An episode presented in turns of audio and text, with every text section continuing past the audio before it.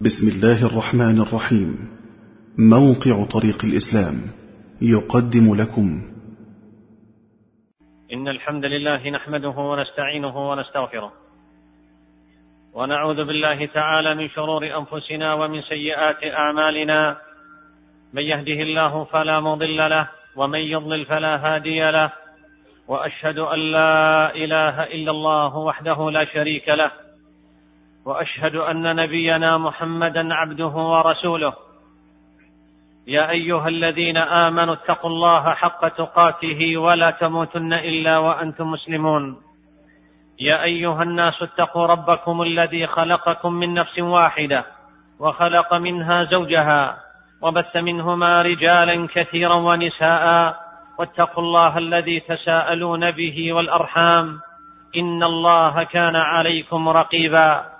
يا أيها الذين آمنوا اتقوا الله وقولوا قولا سديدا يصلح لكم أعمالكم ويغفر لكم ذنوبكم، ومن يطع الله ورسوله فقد فاز فوزا عظيما.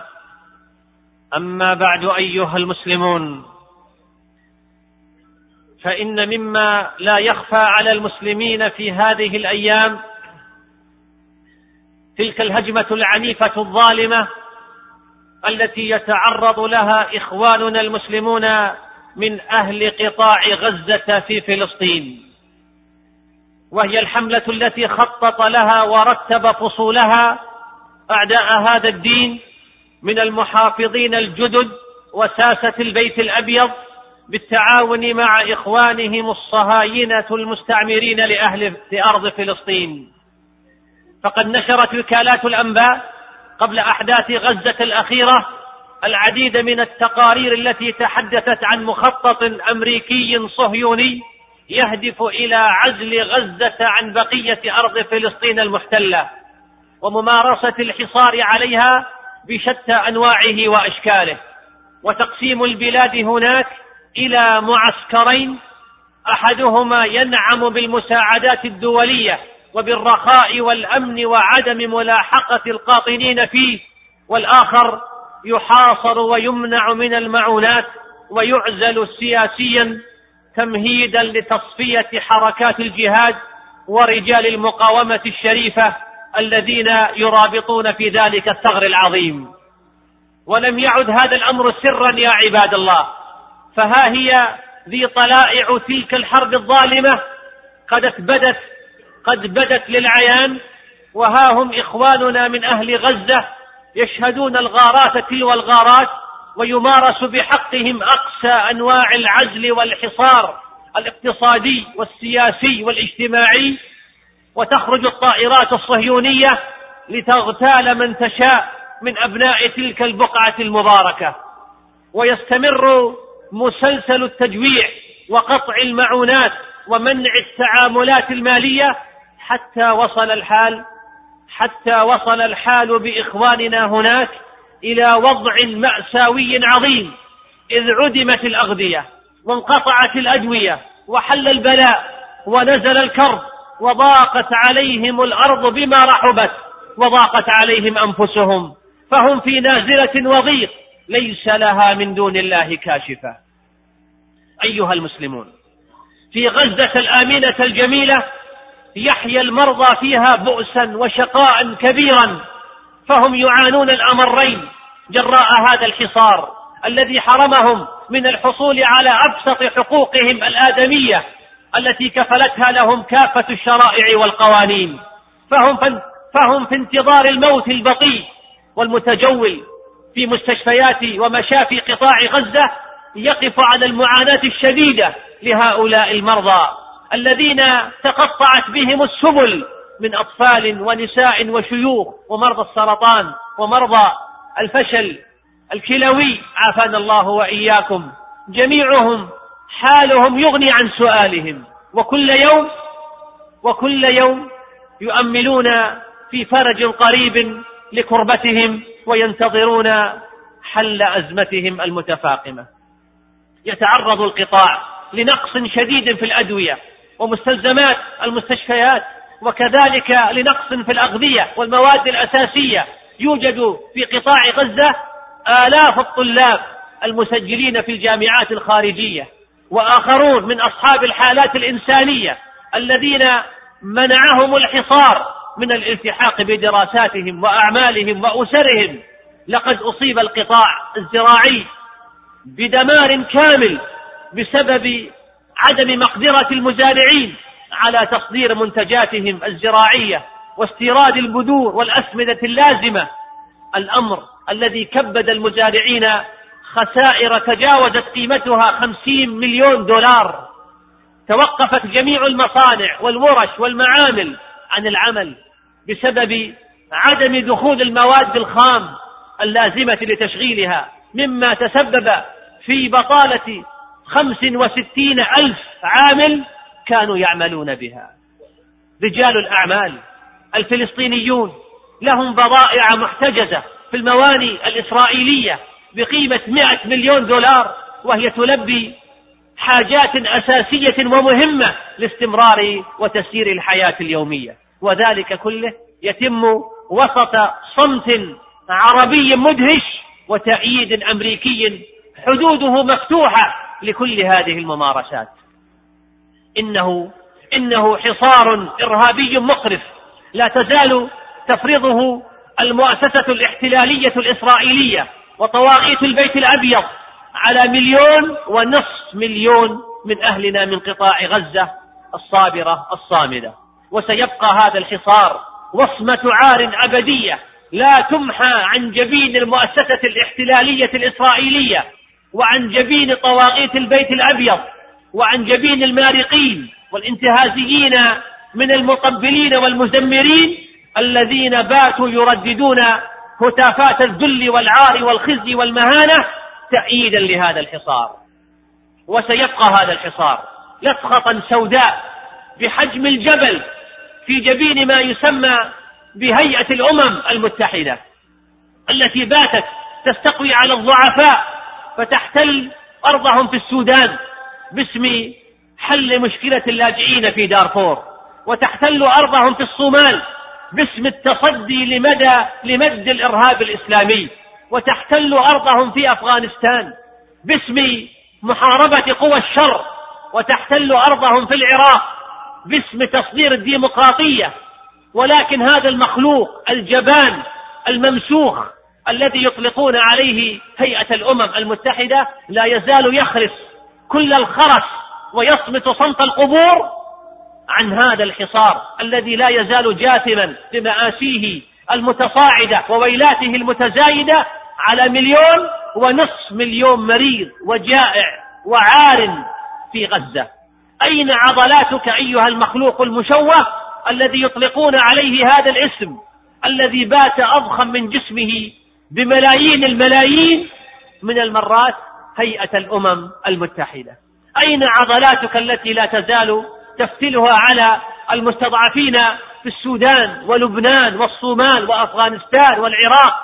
أين عضلاتك من الإرهاب الأمريكي في غزة المحاصرة؟ أين عضلاتك من الاحتلال الإسرائيلي على غزة المحتلة والضفة المحتلة والقدس المحتلة والمسجد الأقصى المحتل؟ وسيبقى هذا الحصار إكليل شوك يزهر النذالة والمهانة على رأس كل هيئة أو جمعية أو لجنة تدعي لنفسها أنها نصيرة حقوق الإنسان، ولكنها لا تزال خرساء بكماء عمياء لا تقوى أن تنطق ببنت شفة حيال ما, حيال ما يقوم به شلة طواغيت البيت الأبيض وجلاوزة الاحتلال الإسرائيلي في غزة الذبيح، حيث الملايين على الجوع تنام، وعلى البرد تنام، وعلى المرض تنام، وعلى الدمع تنام، وعلى الألم تنام، وعلى الموت تنام. وسيبقى هذا الحصار جلباب ذل وعجز وعيب يحيط بكل مسلم من رأسه حتى أخمص قدمي أيا كان، وفي أي أرض يعيش، وتحت أي سماع يستظل، وأي منصب يتقلد، وأي مسؤولية يدعي حملها، إذا ظل هذا المسلم متفرجا على مشهد الوجع والمأساة والمصيبة في غزة المطاردة من قبل كل قوى الشر في كل العالم. إنه إنه حصار جزار، إنه حصار سفاح، إنه حصار وقح، إنه حصار شرس بات يطمع باسم حبس الحليب عن أطفالهم ومنع الدواء عن مرضاهم ومصادرة الدفء من بيوتهم وسلب النوم من عيونهم وإعمال القصف على منازلهم واستباحة حرق زرعهم وإهلاك ضرعهم ومطاردة أحرارهم برصاص الأباتش الأمريكية وقذائف الدبابات المجنونة. بات يطمع باسم كل هذه الأدوات الإجرامية أن يضغط على أهلنا ضغطا بعد ضغط، طامعا كالمسعور أن يدفعهم للتخلي عن خيارهم الانتخابي الذي صاغ لهم قبل سنتين عرسا في الضفة الغربية وقطاع غزة والقدس شهد على نزاهته كل اللجان الدولية التي راقبت مجريات العملية الانتخابية من ألفها إلى يائها. وأفرز ذلك العرس الانتخابي يومها مجلس تشريع فلسطيني، ثم أفرز رئيس حكومة فلسطينية اسمه إسماعيل هنية، ثم أفرز حكومة وحدة وطنية معززة باتفاقية مكة.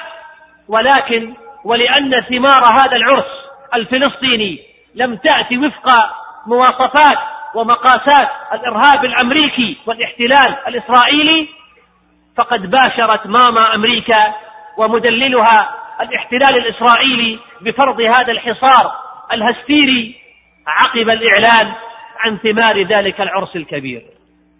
ومع كل هذا ومع كل هذا فنقول يا أهل غزة لستم وحدكم، فإخواننا في العراق وقبلهم أفغانستان بعد أن نكأ الأعداء جرحها من جديد، وكذلك الصومال والشيشان وكشمير والفلبين وغيرها من المناطق التي يتعرض فيها المسلمون للإبادة كما في البوسنة والهرسك وكوسوفا سابقا، يعانون كما تعانون ويجاهدون الأعداء بكل ما يستطيعون، وقد قل الناصر والمعين.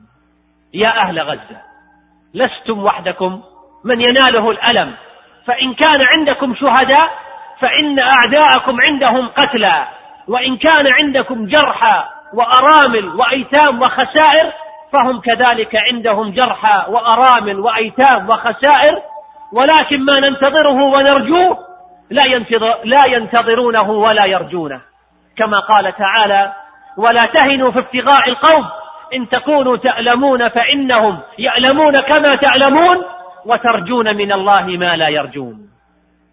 يا أهل غزة لستم وحدكم، فقد قال الله تعالى: إن يمسسكم قرح فقد مس القوم قرح مثله. قال ابن كثير رحمه الله تعالى في تفسيره: أي إن كنتم قد أصابتكم جراح وقتل منكم طائفة فقد أصاب أعداءكم قريب من ذلك من قتل وجراح، وتلك الأيام نداولها بين الناس نديل عليكم الأعداء تارة، وإن كانت لكم العاقبة لما لنا في ذلك من الحكمة. ولهذا قال تعالى: وليعلم الله الذين آمنوا ويتخذ منكم شهداء، يعني يقتلون في سبيله ويبذلون مهجهم في مرضاته، والله لا يحب الظالمين. وليمحص الله الذين آمنوا، أن يكفر عنهم من ذنوبهم إن كانت لهم ذنوب، وإلا رفع لهم من درجاتهم بحسب ما أصيبوا به، ويمحق الكافرين، أي فإنهم إذا ظفروا بغوا وبطروا فيكون, بذ... فيكون ذلك سبب دمارهم وهلاكهم ومحقهم وفنائهم. يا أهل غزة لستم وحدكم من أوذي وعذب وظلم وسجن في سبيل الله تعالى. تعالوا معي لننظر سويا إلى خباب رضي الله عنه وهو يأتي لرسولنا صلى الله عليه وسلم ليشكو له ما أصابه من أذى، فينقله النبي عليه الصلاة والسلام ويذكره بحال إخوانه من الأمم قبلنا، كيف كانوا يعذبون ويقتلون وهم ثابتون على دينهم. عن خباب رضي الله عنه قال: شكونا إلى رسول الله صلى الله عليه وسلم وهو متوسد بردة له في ظل الكعبة، قلنا له: يا رسول الله ألا تستنصر لنا؟ ألا تدعو الله لنا؟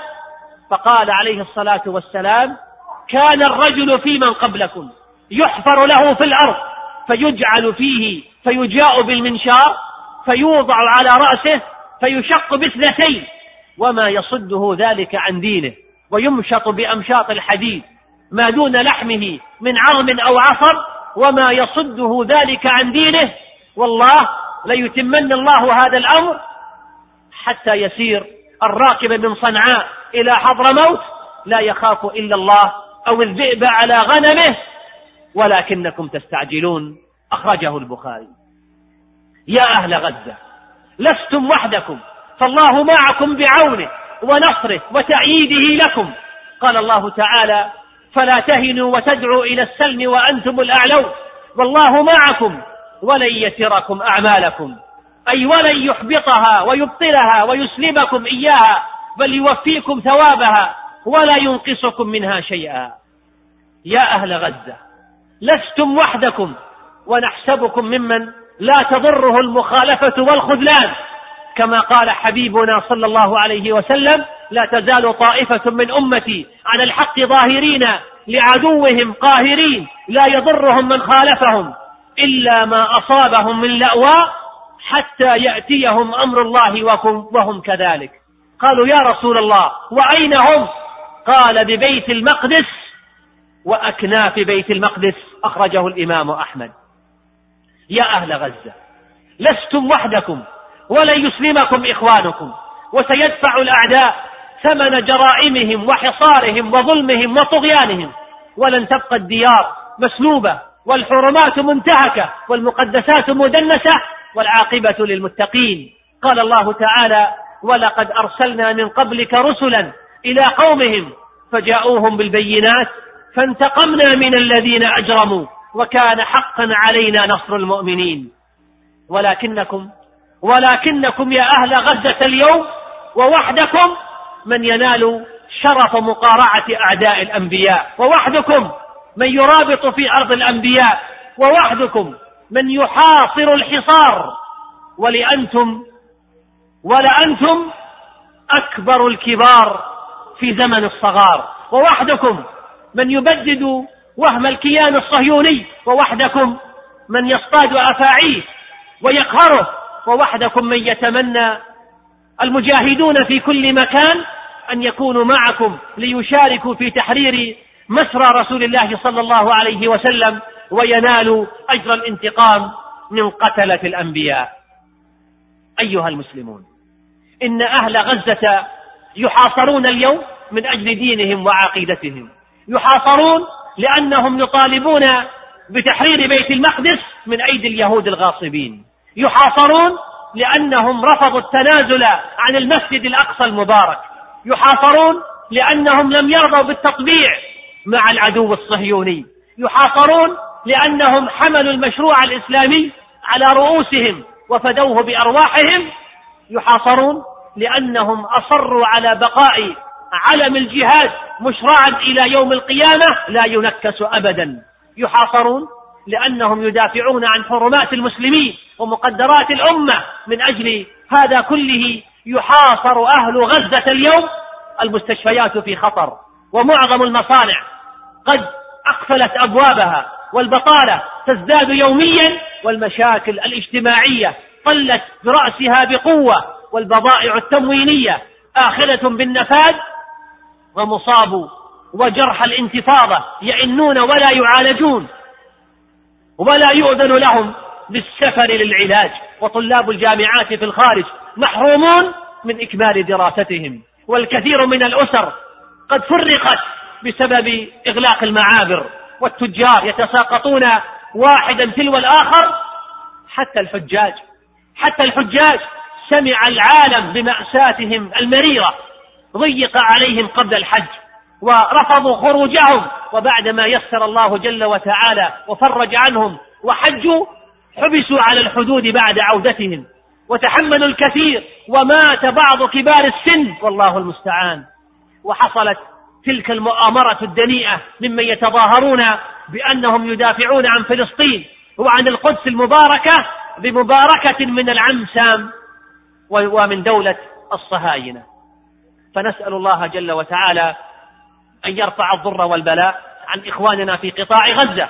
اللهم ارفع الضر والبلاء عن أهل غزة، اللهم ارفع الضر والبلاء عن أهل غزة، ونسألك اللهم أن تجعل لهم من كل هم فرجا ومن كل ضيق مخرجا، وأن ترد كيد الكائدين، وأن تدحر أعداء الدين أجمعين، إنك على ذلك قدير وبالإجابة الجدير. نفعني الله وإياكم بهدي كتابه واتباع سنة نبينا محمد صلى الله عليه وسلم. أقول هذا القول وأستغفر الله لي ولكم فاستغفروه إنه هو الغفور الرحيم. الحمد لله على إحسانه، وأشكره على توفيقه وامتنانه، وأشهد أن لا إله إلا الله وحده لا شريك له تعظيما لألوهيته وربوبيته وأسمائه وصفاته، وأشهد أن نبينا محمدا عبده ورسوله الداعي إلى جنته ورضوانه، فصلوات ربي وسلامه عليه وعلى آله وعلى أصحابه وسلم تسليما مزيدا. أما بعد، أيها المسلمون، إن من أرقى جوانب العظمة في الدين الإسلامي الحنيف ما اشتمل عليه من خصال التآزر والتناصر وإغاثة الملهوف وإعانة الضعيف، وهي من أخص صفات نبي الله ورسوله صلى الله عليه وسلم ومن دلائل نبوته. فقد وصفته خديجة زوجه رضي الله عنها وأرضاها بأنه يصل الرحم ويحمل الكل ويقري الضيف ويكسب المعدوم ويعين على نوائب الحق. وبمثل هذه الصفات وصف ابن الدغنة الصديق رضي الله عنه. وحال إخوانكم اليوم في قطاع غزة وعموم أراضي فلسطين المحتلة حال عظيمة من البلاء، فقد مستهم البأساء والضراء وزلزلوا، وأحاطت بهم الأمم من كل حدب وصوب، ورماهم الناس عن قوس واحدة، وما ذاك إلا لأنهم وقفوا في وجه المحتل الغاصب لأرضهم وأرادوا نصرة دين الله جل وتعالى ورفع راية الجهاد في سبيله وإحياء هذه الفريضة الغائبة. أيها المسلمون، إن من الواجب على المسلمين اليوم أن يتذكروا حال إخوانهم هناك، وأن ينصروهم نصرا مبينا بمد يد العون والمساعدة لهم، كل بما تجود به نفسه. وإن من أعظم مصارف الصدقة والزكاة التصدق على أهل الثغور المرابطين في سبيل الله تعالى، والسعي في تفريج كرباتهم والوقوف معهم في محنتهم، وهو ما نهيب بإخواننا المسلمين كافة في كل مكان أن يفعلوا، وألا يحقروا شيئا من المعروف، وأن يتذكروا حال نبيهم عليه الصلاة والسلام، فإنه كان أجود الناس. فهذا من أعظم أنواع الجهاد في سبيل الله، ألا وهو الجهاد بالمال، وقد قدمه الله تعالى في كتابه على الجهاد بالنفس، فهو لا يقوم إلا به. والدعم والدعم يا عباد الله ليس مقصورا على المال فحسب، بل يجب دعمهم سياسيا وإعلاميا، ونصرة قضاياهم، والتعريف بحقهم في المحافل والنوادي، والسعي الحثيث إلى رفع الظلم عنهم وكشف ما دهمهم من البلاء. بمثل هذه الأعمال الصالحة يستدفع الشر والسوء، وتحل البركة، وينتشر الخير، وينزل المطر، والله في عون العبد ما كان العبد في عون أخيه. أيها المسلمون، إن أهل الرباط في قطاع غزة بات اليوم يفكرون في قوت عيالهم وطعام صغارهم، فأبواب الدنيا أغلقت في وجوههم، ومنافذ الخير ما عادت كما كانت، والهم يزداد، والمصيبة تكبر، والعبء عليهم يتسع، والصغار قبل الكبار، والجهلة قبل المتعلمين يتساءلون أين خواص الأمة وعوامهم من قضيتنا؟ أين أهل العلم؟ أين الدعاة؟ أين العلماء؟ أين الذين نراهم عبر الفضائيات؟ أين الذين نقرأ لهم في الجرائد والمجلات؟ أين الذين يكتبون في الصحف صباح مساء؟ أين أصحاب الرأي والمشورة؟ أين أصحاب القلوب الرقيقة والأعين الدامعة؟ أين أصحاب الشهادات العليا؟ أين كل هؤلاء؟ وأين كل أولئك؟ ألا يسمعون أنات النساء الثكالى المقهورين، وصرخات المسلمين المعذبين، وصياحات المؤمنين المنكوبين؟ ألا يسمعون نداءات الأسرى واستغاثات المعتقلين المظلومين؟ ألا يرون عبر فضائيات العالم كيف يذبح الشعب المقهور ويجوع؟ ألا يرون عبر شاشات التلفاز وصفحات الجرائد والمجلات كيف يخوف الشعب الأعزل ويروع؟ فيا أيها المسلمون في كل مكان، قفوا لله جل وتعالى وقفة صدق، وقوموا لله قومة رجل واحد. فخط الدفاع الأول عن شرف وكرامة الأمة يراد له اليوم أن يستسلم وأن يرفع الراية البيضاء. يراد اليوم لأبناء أرض الإسراء والمعراج أن يرضخوا للإملاءات الصهيونية الأمريكية. يراد اليوم لأبناء بيت المقدس أن يتنازلوا عن المسجد الأقصى المبارك. يراد اليوم للشعب الذي صمد وصبر طوال أكثر من خمسين عاما وقدم الشهداء والجرحى والمصابين وكل ما يملك، يراد له اليوم أن يبيع كرامته وأن يتنازل عن شرفه وعزة أمته. أيها المسلمون في كل مكان، اليوم يساوم أبناء قطاع غزة على دينهم وعقيدتهم ومبادئهم عبر خطة محكمة في تمرير الموت لهم بالبطيء، من أجل أن ينسوا أن لهم أرضا مغتصبة محتلة، فيمنعون عنهم مقومات الحياة ويعطلون حركة الدنيا في وجوههم من خلال منعهم المواد التشغيلية أن تدخل إلى القطاع، ويغلقون عليهم المعابر ليعيشوا في سجن كبير اسمه قطاع غزة. ويشترك في هذه المأساة والمصيبة بعض أبناء شعبنا من الذين باعوا دينهم بثمن بخس دراهم معدودة وكانوا في دينهم من الزاهدين، وما عاد الأمر خافيا فهم يصرحون بذلك دون حياء. أيها المسلمون، الإسلام العظيم في قطاع غزة متمثلا بأبنائه وحملة منهجه ومتبعي طريقه هو المستهدف. إن الإسلام هو المستهدف يا عباد الله، وهو المراد وهو المبتغى من وراء كل ما كل ما يمكرون ويدبرون. فما تراكم تصنعون وتفعلون. ومع كل هذا فالخير فيكم باق والأمل في نواصيكم معقود، فانفروا خفافا وثقالا من أجل دينكم وإخوانكم المظلومين. ولو لم يكن هؤلاء المحاصرون إخوة لنا في الدين لوجب علينا نصرتهم من باب العدل ورفع الظلم عنهم، فكيف وهم إخوة لنا في الدين بل يقفون في الخندق الأول دفاعا عن الأمة وعن مسجدها المسجد الأقصى المبارك، وضد أشد الناس عداوة لنا الذين يساندهم ويقف معهم في تلك الحرب القذرة عباد الصليب ومن باع دينه وخان أمته وضيع الأمانة. إن من حق إخواننا المرابطين في تلك الأرض المقدسة أن نمد لهم يد العون وأن نقدم لهم كل ما نستطيع، فإنهم الحصن المتقدم الذي يقف في وجه أطماع الأعداء. فإذا انهار لا فإذا فإن انهار فإن انهار لا قدر الله تتابعت الحصون من بعده. فنسأل الله جل وتعالى بأسمائه الحسنى وصفاته العلى أن يفرج عن أهل قطاع غزة. اللهم فرج عن أهل قطاع غزة، اللهم اجبر كسرهم، اللهم داوي مرضاهم، اللهم تقبل شهداءهم، اللهم أعنهم على عدوك وعدوهم يا رب العالمين.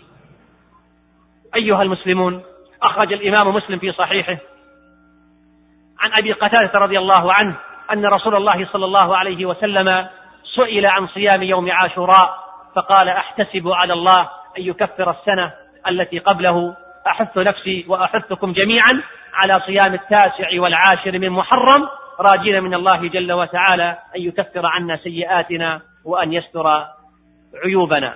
اللهم عليك باليهود والنصارى فإنهم لا يعجزونك، اللهم عليك باليهود والنصارى ومن شايعهم فإنهم لا يعجزونك، اللهم أحصهم عددا وأهلكهم بددا ولا تغادر يا رب منهم أحدا. ربنا آتنا في الدنيا حسنة وفي الآخرة حسنة وقنا عذاب النار. اللهم اغفر لآبائنا واغفر اللهم لأمهاتنا ولعلمائنا ولمن له حق علينا. وآخر دعوانا أن الحمد لله رب العالمين. مع تحيات إخوانكم في موقع طريق الإسلام دبليو دبليو دبليو دوت islamway دوت كوم. والسلام عليكم ورحمة الله وبركاته.